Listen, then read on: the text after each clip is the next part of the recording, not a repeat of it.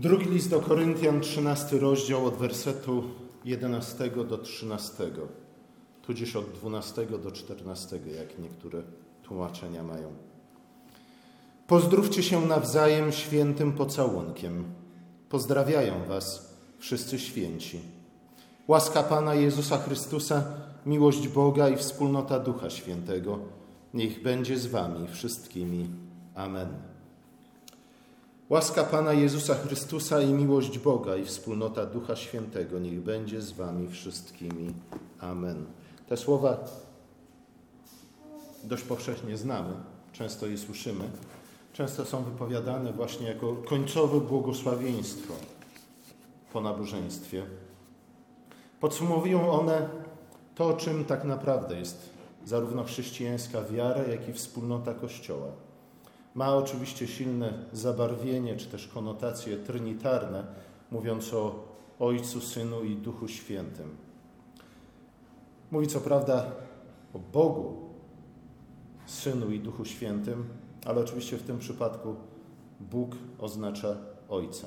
Przy czym być może właśnie dlatego, że dość często słyszymy te słowa, stają się one dla nas po jakimś czasie pustym, nic nieznaczącym frazesem, który powtarzamy, ale nie za bardzo go rozumiemy.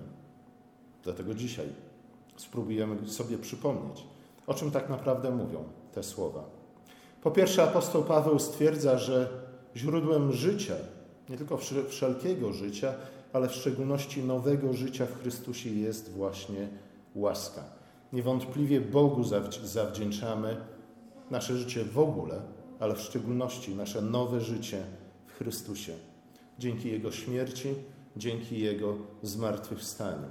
Ale w tych słowach chodzi nie tylko i wyłącznie o początek naszego życia, czy to naturalnego, czy też naszego nowego życia w Chrystusie, ze względu na to, że gdy przyjrzymy się kontekstowi drugiego listu do Koryntian, a także obu listów do Koryntian, zauważymy, że apostoł Paweł mówi nie tylko o początku naszego życia, ale mówi o tym, jak powinno ono wyglądać, czym powinna być treść tego naszego życia.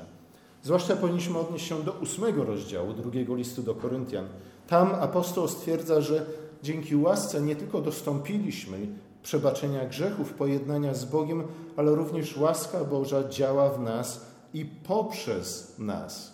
To, że otrzymaliśmy łaskę i dzięki tej łasce otrzymaliśmy dar życia wiecznego, oznacza, że z jednej strony jesteśmy, choć często bardziej w teorii niż w praktyce, z drugiej strony powinniśmy być, musimy być ludźmi okazującymi łaskę. Musimy być ludźmi łaskawymi.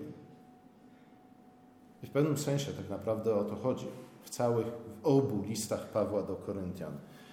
Nie chodzi tu tylko i wyłącznie o to, że mamy się powoływać na Boże odwieczne wyroki, predestynacje, wybrane, wybranie i tym, tym podobne, e, stając się w gruncie rzeczy podobnie jak większość Żydów w czasach Jezusa, którzy odbierali to tylko i wyłącznie jako jakiś przywilej, zaszczyt, a w żadnej mierze jako jakikolwiek obowiązek, czy też wezwanie do konkretnego życia. Słuchajcie, pierwsza rzecz zatem, kiedy słyszymy te słowa o łasce Jezusa Chrystusa, tak powinniśmy podziękować Bogu za łaskę, jaką otrzymaliśmy, ale słuchajcie, jeśli tej łaski nie widać w naszym życiu, to yy, pojawia się pytanie, czy w ogóle tę łaskę otrzymaliśmy, albo przynajmniej czy ją przyjęliśmy we właściwy sposób. W ósmym rozdziale apostoł pisze o zbiórce darów dla głodujących w Jerozolimie, jako, jako odbyła się w zborach w, w Macedonii. Mimo, że Macedończycy nie grzeszyli bogactwem, byli tak naprawdę biedni. I mimo swojej biedy zebrali pieniądze dla wiernych w Jerozolimie, którzy cierpieli z powodu głodu. Tam Paweł stwierdza, ich skrajne ubóstwo zaobfitowało bogactwem hojności. To musiało być w pewnym sensie zawstydzające dla chrześcijan w Koryncie, którzy najwyraźniej, przynajmniej niektórzy z nich, byli zdecydowanie bogatsi niż biedni Macedończycy. A jednak, jak czytamy na przykład w pierwszym liście do Koryntian w 11 rozdziale, używali tego bogactwa tylko i wyłącznie po to, żeby zyskać dodatkowe wpływy, żeby wskazać na swój rzekomy autorytet, żeby wynosić się nad innymi. Czasami potrzeba jest nam zawstydzenia, jeśli nic innego nas nie rusza, nie rusza naszego sumienia. Koryntianie niestety byli bardzo daleko od tego ideału, jaki realizował się w życiu Macedończyków. Więc nie mogli również użyć tego argumentu, no tak, nie, łaska, łaska, wybranie, predestynacja, ale staramy się, nie dajemy rady jednak. Nie? Paweł mówi, słuchajcie, ludzie, którzy mają w życiu o wiele gorzej niż wy, są o wiele lepszymi chrześcijanami. Więc generalnie rzecz biorąc, przestańcie narzekać na to, co wam przeszkadza w okazywaniu łaski innym, skoro sami ją otrzymaliście. Chyba, że jej nie otrzymaliście, chyba, że przyjęliście ją na darmo. Słuchajcie, tutaj żaden kalwinizm nam nie pomoże, żeby się wymigać od okazywania innym łaski, powołując się na wybranie, predestynację i tym podobne rzeczy. Są również w kalwinizmie bardzo złe jego formy, wręcz bezbożne. Ósmy rozdział pomaga nam również zrozumieć, dlaczego apostoł mówi o łasce Pana Jezusa Chrystusa, a nie po prostu o łasce Boga. Czytamy tam bowiem, znacie łaskę naszego Pana Jezusa Chrystusa. Dla was stał się ubogim, będąc bogatym, abyście ubogacili się Jego ubóstwem. Słuchajcie, Paweł stwierdza innymi słowy, Macedończycy żyją jak Chrystus. Macedończycy naśladują przykład Chrystusa w swoim życiu. Mimo, że jest im ciężko, mimo, że są biedni, to jednak tak naprawdę są jak ta biedna wdowa, która wszystko, co miała, oddała Bogu. Mówi, moi drodzy Koryntianie, skoro Macedończycy w swoim ubóstwie, w swojej biedzie, w swoich niedomaganiach są w stanie naśladować Chrystusa, to dlaczego wy tego nie potraficie? Skoro otrzymaliście łaskę, powinniście okazywać łaskę. Bo inaczej może się okazać, że łaska, którą przyjęliście, przyjęliście ją na darmo. Jezus jest ucieleśnieniem, uosobieniem łaskawości Boga, i teraz Paweł prosi jeszcze raz na koniec tego drugiego listu, aby Bóg, aby ta łaska zamieszkała w Koryntianach, aby zamieszkała w nas. I to znów nie tylko po to, abyśmy sami otrzymali ratunek, ale również po to, abyśmy nieśli pomoc bliźnim. Ten, który przyjmuje łaskę Bożą i zatrzymuje ją dla siebie, tak naprawdę jej nie przyjmuje. Mamy uczestniczyć w dziele łaski, nie tylko jako biorcy, ale również jako ci, którzy są jej powiernikami, jako ci, którzy przekazują tę łaskę dalej. Jak powiedział Jezus, bardziej błogosławioną rzeczą jest brać, aniżeli dawać? Nie, na odwrót. Dawać, aniżeli brać. Niestety Koryntianie, i chyba nie tylko Koryntianie, myśleli dokładnie na odwrót. Cieszyli się z darów Bożych, ale broń Boże, nie chcieli się nimi dzielić z bliźnimi. Słuchajcie, dar Boży, który przyjmujemy i zachowujemy tylko i wyłącznie dla siebie, prędzej czy później staje się dla nas przekleństwem, zamiast źródłem błogosławieństwa, powodzenia. Następnie Paweł mówi o miłości Boga, o miłości Ojca. Słuchajcie, Nowy Testament mówi o miłości Boga nie dlatego, że miłość jest jedną z wielu cech charakteryzujących Boga, ale dlatego, że Bóg jest w istocie swojej miłością.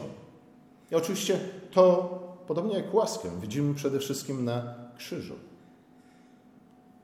Ale z drugiej strony, my się już osłuchaliśmy z, tym, z tymi słowami, że Bóg jest miłością, często do takiego stopnia, że utożsamiamy miłość z Bogiem.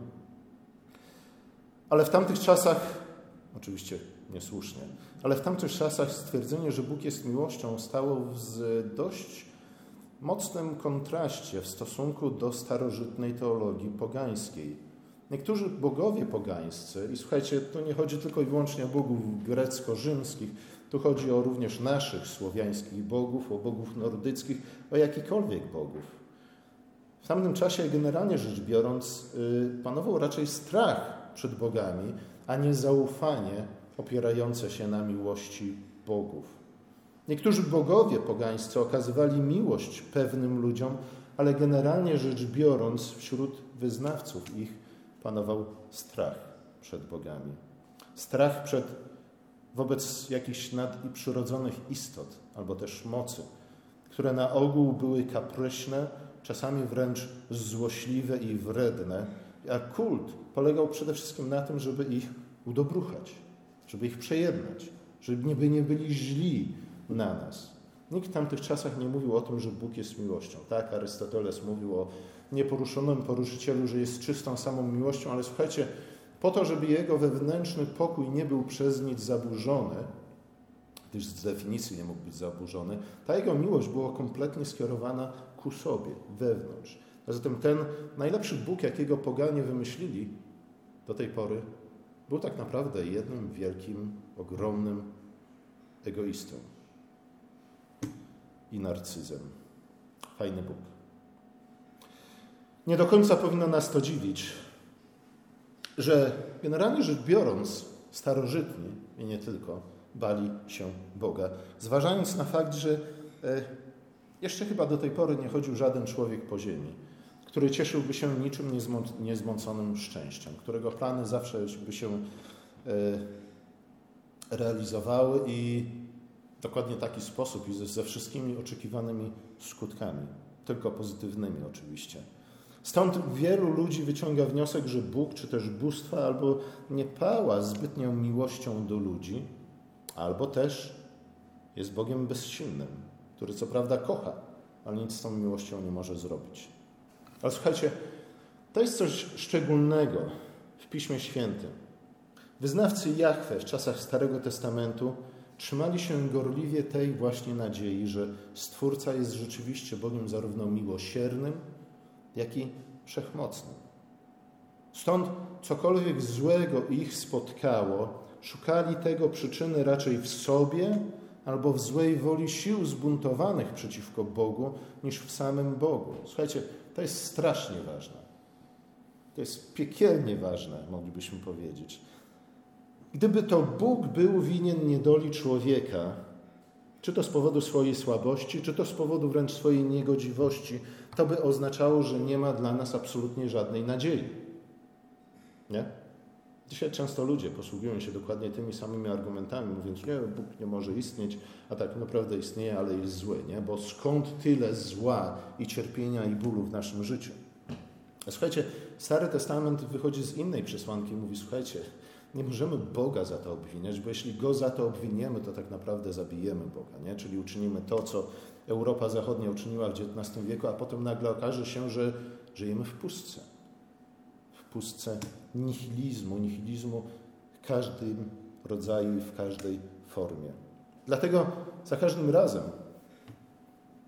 wierni Starego Testamentu, kiedy spotkało ich coś złego, albo szukali winy w sobie, albo szukali winy w innych, nie zawsze słusznie, jak wiemy choćby z Księgi Hioba, albo szukali winy w złych mocach, ale nie obwiniali nigdy Boga o zło, które ich spotkało, ponieważ w momencie, gdy to uczynimy, tak naprawdę tracimy wszelką nadzieję.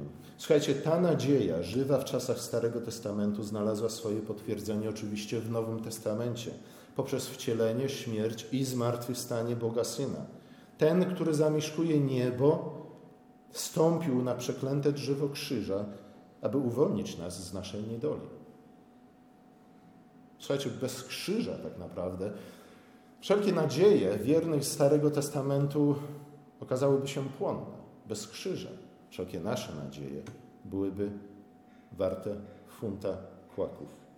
Ci, którzy, których pochwyciła miłość Ojca, w których żyłach krąży łaska Syna, którzy ci również żyją we wspólnocie Ducha Świętego. Ci tworzą jakąś rodzinę. Oczywiście wiemy, że rodziny mogą być różne. Rodziny mogą być takie jak rodzina Adama i Ewy z ich dwoma synami, Kainem i Jablem. Rodzina może być taka jak rodzina Lameka, który nie za bardzo przejmował się swoim potomstwem, a raczej tylko i wyłącznie samym sobą. Ta rodzina jednak ma wyglądać inaczej, ze względu na to, że jest zrodzona z łaski i z miłości. Łaska i miłość tworzą tę rodzinę. Paweł nazywa ją posługując się greckim słowem koinonia, co oznacza wspólnotę, ale może oznaczać również współudział, współuczestnictwo, wspólny los, wspólne przeznaczenie, wspólny cel. Ponieważ Kościół jest właśnie koinonia, dlatego metafora ciała, jaką bardzo często Paweł się posługuje, mówiąc o Kościele, jest jak najbardziej uzasadniona. Słuchajcie, ogólnie rzecz biorąc, chodzi o to, że dobro i powodzenie jednej części ciała jak najbardziej zależy od dobra i powodzenia innych, pozostałych wszystkich części ciała i leży w ich interesie. Gdybyśmy tylko to zrozumieli, nasze życie byłoby o wiele lepsze. Czy to życie nasze w naszych własnych, tych biologicznych rodzinach, czy też życie Kościoła. Słuchajcie, z tego powodu, ponieważ łaska i miłość rodzą właśnie tę, tego rodzaju wspólnotę i powinny produkować również, ta wspólnota powinna wydawać owoce łaski i miłości, dlatego wszelki egoizm, narcyzm, pycha, arogancja, chore ambicje i mentalność celebryty są, zawsze działają na szkodę tej wspólnoty. Zarówno całej wspólnoty, jak i osoby, która je okazuje. Stąd właśnie apostoł przywołuje przykład uniżenia się Chrystusa i wzywa nas: postępujcie względem siebie na wzór Jezusa Chrystusa, który będąc w postaci Bożej nie upierał się zachłannie przed tym, aby pozostać równym Bogu, lecz ogołocił samego siebie, przyjmując postać sługi i stając się podobnym do ludzi. Słuchajcie, innymi słowy, oprócz tego, że oczywiście mamy naśladować Jego przykład, jeśli my, przyjąwszy łaskę Jezusa Chrystusa i miłość Boga Ojca staliśmy się częścią tej wspólnoty Ducha Świętego i w naszym życiu jednak nie wydajemy owoców ani łaski, ani miłości, to znaczy, że uznajemy Jezusa za chyba największego frajera, który pojawił się w historii ludzkości. Nie? Był tam, przyszedł tu, przeszedł to, co przeszedł, a my tylko i wyłącznie spijamy śmietankę z jego dzieła absolutnie nie przejmując się jego przykładem, tym, co zrobił. Ale słuchajcie, on to wszystko zrobił dla, dla nas po to, abyśmy my mogli go naśladować, abyśmy my w naszym życiu nie byli właśnie ani egotycznymi narcyzami, ani pysznymi nar arogantami, ani celebrytami z chorymi ambicjami, dla których najważniejsze są przywileje i sława, zaszczyty, a nie na przykład kompetencje, a nie na przykład służba, a nie na przykład właśnie okazywanie łaski i miłości. Niestety w Koryncie wspólnota chrześcijan poddana została skrajnej próbie, co oczywiście jasno wynika dla każdego. Kto nawet nie za bardzo zna się na Piśmie Świętym, nie za bardzo umie czytać z obu listów do Koryntian. Czytamy w nich o podziałach podyktowanymi właśnie niezdrowymi ambicjami, czytamy o zabieganiu o przywileje i zaszczyty, Czytamy również o wszelkiego rodzaju grzechach natury płciowej, a także o bardzo kompromisowym, wręcz przyjacielskim stosunkiem do pogańskiego kultu i obyczaju. Niektórzy Koryntianie zaczęli kwestionować nawet prawo Pawła do godności apostoła. Oczywiście nie chodziło im to, czy on był, czy nie był apostołem. Chcieli w ten sposób mu po prostu zamknąć usta. Temu, który przyniósł im Ewangelię, temu, który przypominał im o Ewangelii, temu, który im nieustannie, wytrwale wyjaśniał: Słuchajcie, tylko w ten sposób możecie cieszyć się owocami Ewangelii. Jeśli zaczniecie żyć jako wspólnota łaski i miłości. Ale słuchajcie, najciekawsze w tym wszystkim nie jest to, że Koryntianie byli tacy, jacy byli i nie za bardzo przejmowali się tym, co apostoł do nich mówił, bo to jest normalne. Nie? Generalnie rzecz biorąc, w ten sposób reagujemy na wszelkiego rodzaju napomnienia. Najbardziej uderzające w tym wszystkim jest to, że Paweł nie rezygnuje z Koryntian. Paweł nie macha na nich ręką, nie wycofuje się do komfortowej dla niego wspólnoty kościołów macedońskich, gdzie cieszył się zasłużoną estymą, gdzie ludzie przejmowali się Ewangelią, którą głosił, gdzie ludzie jak najbardziej, mimo swojego ubóstwa, żyli łaską i miłością. Paweł mógł spokojnie powiedzieć: Słuchajcie, Koryntianie, wystarczy. A, niech was piekło pochłonie, nie będę się kopał z koniem, jadę do Macedonii. bo tam mam moich kumpli, tam mam przyjaciół, przyjaciół moich, tam mam ludzi, którzy mnie rozumieją, doceniają i tak dalej, i tak dalej. Paweł jednak tego nie robi. Niezłomnie nalega, wyjaśnia, błaga, zachęca rozbrykanych Koryntian do życia tym samym życiem, jakie widzieli w Chrystusie. Ze względu na to, że to jest jedyny sposób życia, który tak naprawdę przynosi trwałe owoce łaski i miłości, z którego wynika więcej dobra niż zła. I oczywiście sam, dając Koryntianom tego przykład. Drugi list chyba najwięcej nam mówi. Z tej subiektywnej strony, o doświadczeniach apostoła w służbie Ewangelii, ale służba Ewangelii była właśnie służbą między innymi tym rozbrykanym Koryntianom.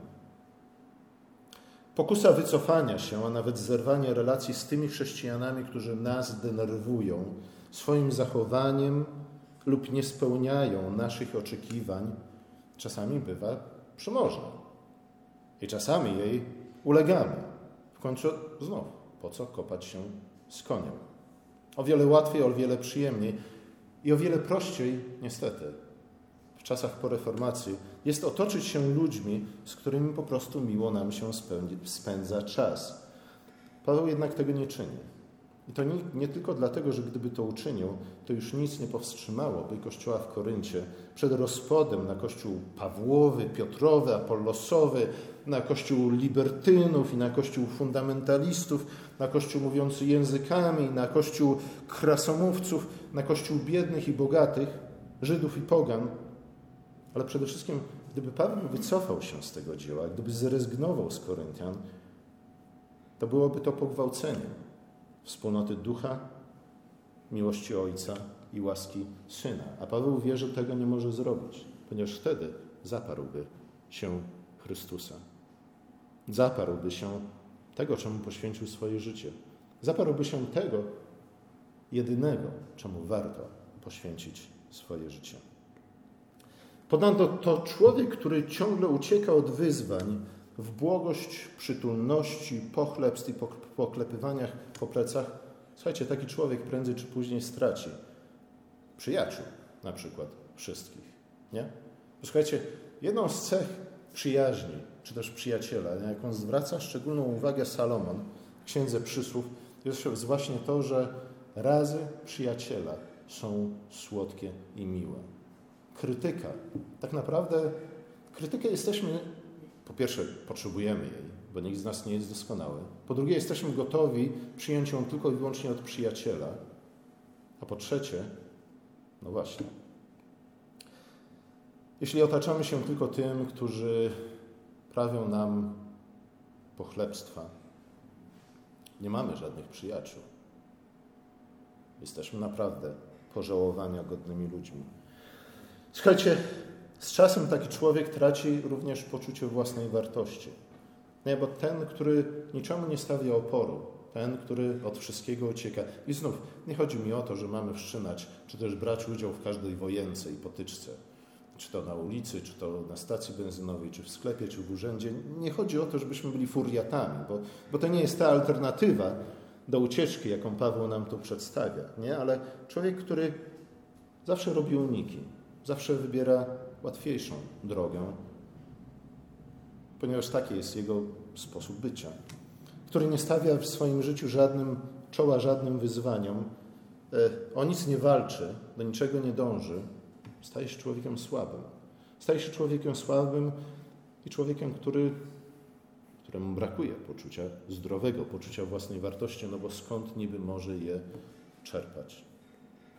Słuchajcie, co więcej, ciągłe wybieranie właśnie tej łatwej drogi prowadzi do panuszenia się zła.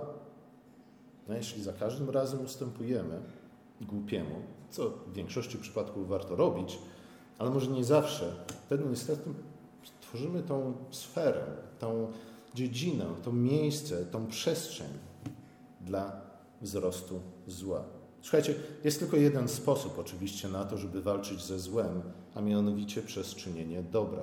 Jak powiedział ksiądz Popiełuszko, chyba mimo wszystko cytując apostoła Pawła, zło powinniśmy zwyciężać czym? Dobrem. To jest jedyny sposób na zwyciężenie zła. Nie? I między innymi z tego względu Paweł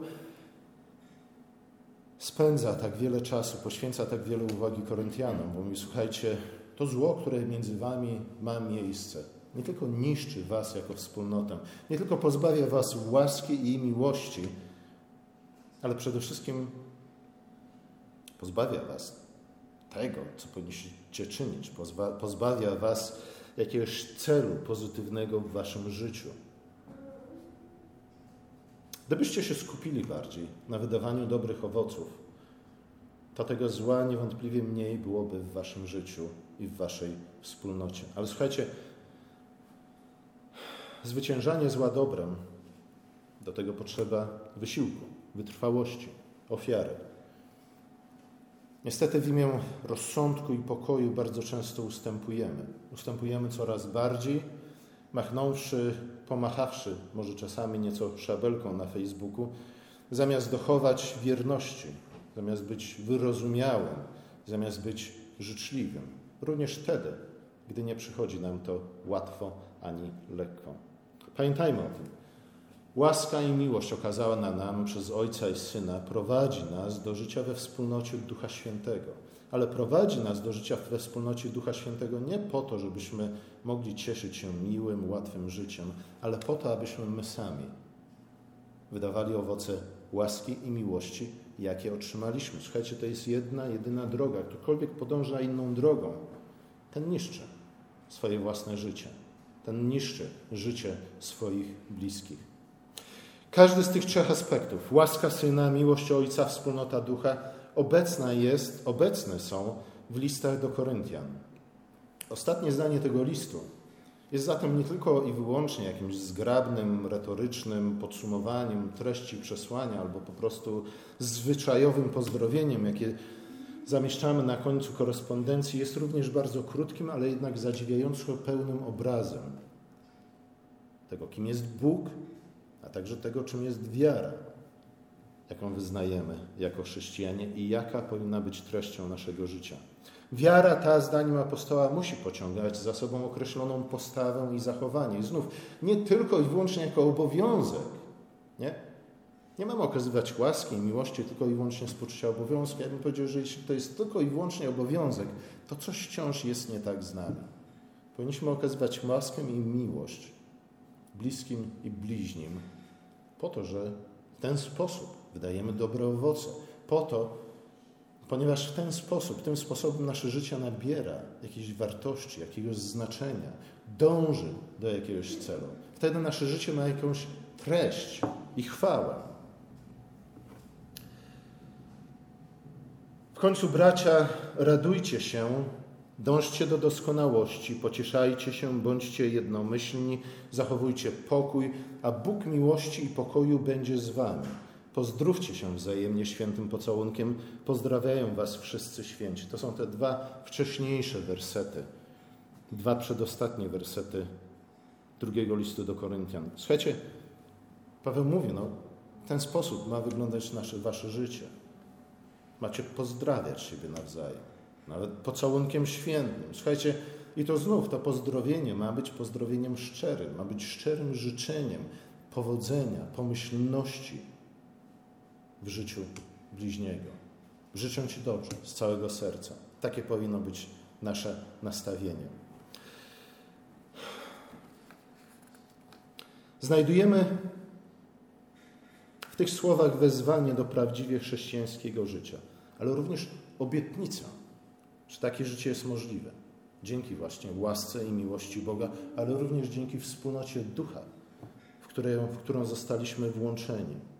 Czwartym rozdziale listu Paweł mówi, że Bóg, który powiedział, z cienia zabłyśnie światło, oczywiście nawiązując do opisu stworzenia świata, jest tym, który zabłysnął w naszych sercach, aby zajaśniało poznanie chwały Bożej na obliczu Chrystusa. Królestwo Boże jest nazwane Królestwem Światłości. Nie bez powodu. Światło jest, tym, co pozwala nam żyć w prawdzie, w łasce, miłości. Żyć prawdziwym życiem. Żyć życiem pełnym treści i sensu i chwały. Kiedy już to światło oświeciło Twoje życie i świat wokół Ciebie, pozwalając ujrzeć wszystko w nowym świetle, na które, o czym też również, o, o czym również mówi Paweł w piątym rozdziale. Wybór pozostaje oczywisty. Jeśli już wyszliśmy z tej naszej jaskini na światłość, jeśli ujrzeliśmy rzeczy takimi, jakie są, jeśli użyliśmy samych siebie takimi, jakimi jesteśmy, ale też zobaczyliśmy w Chrystusie to, kim możemy być i czym może być nasze życie, wtedy tak naprawdę wybór pozostaje oczywisty. Albo podążysz wytrwale i niezłomnie ku łasce, ku miłości, ku wspólnocie, albo na powrót pogrążysz się w mrokach, w pustce i w chaosie, czego absolutnie nikomu nie życzę. Amen. Powstańmy i zaśpiewajmy pieśń.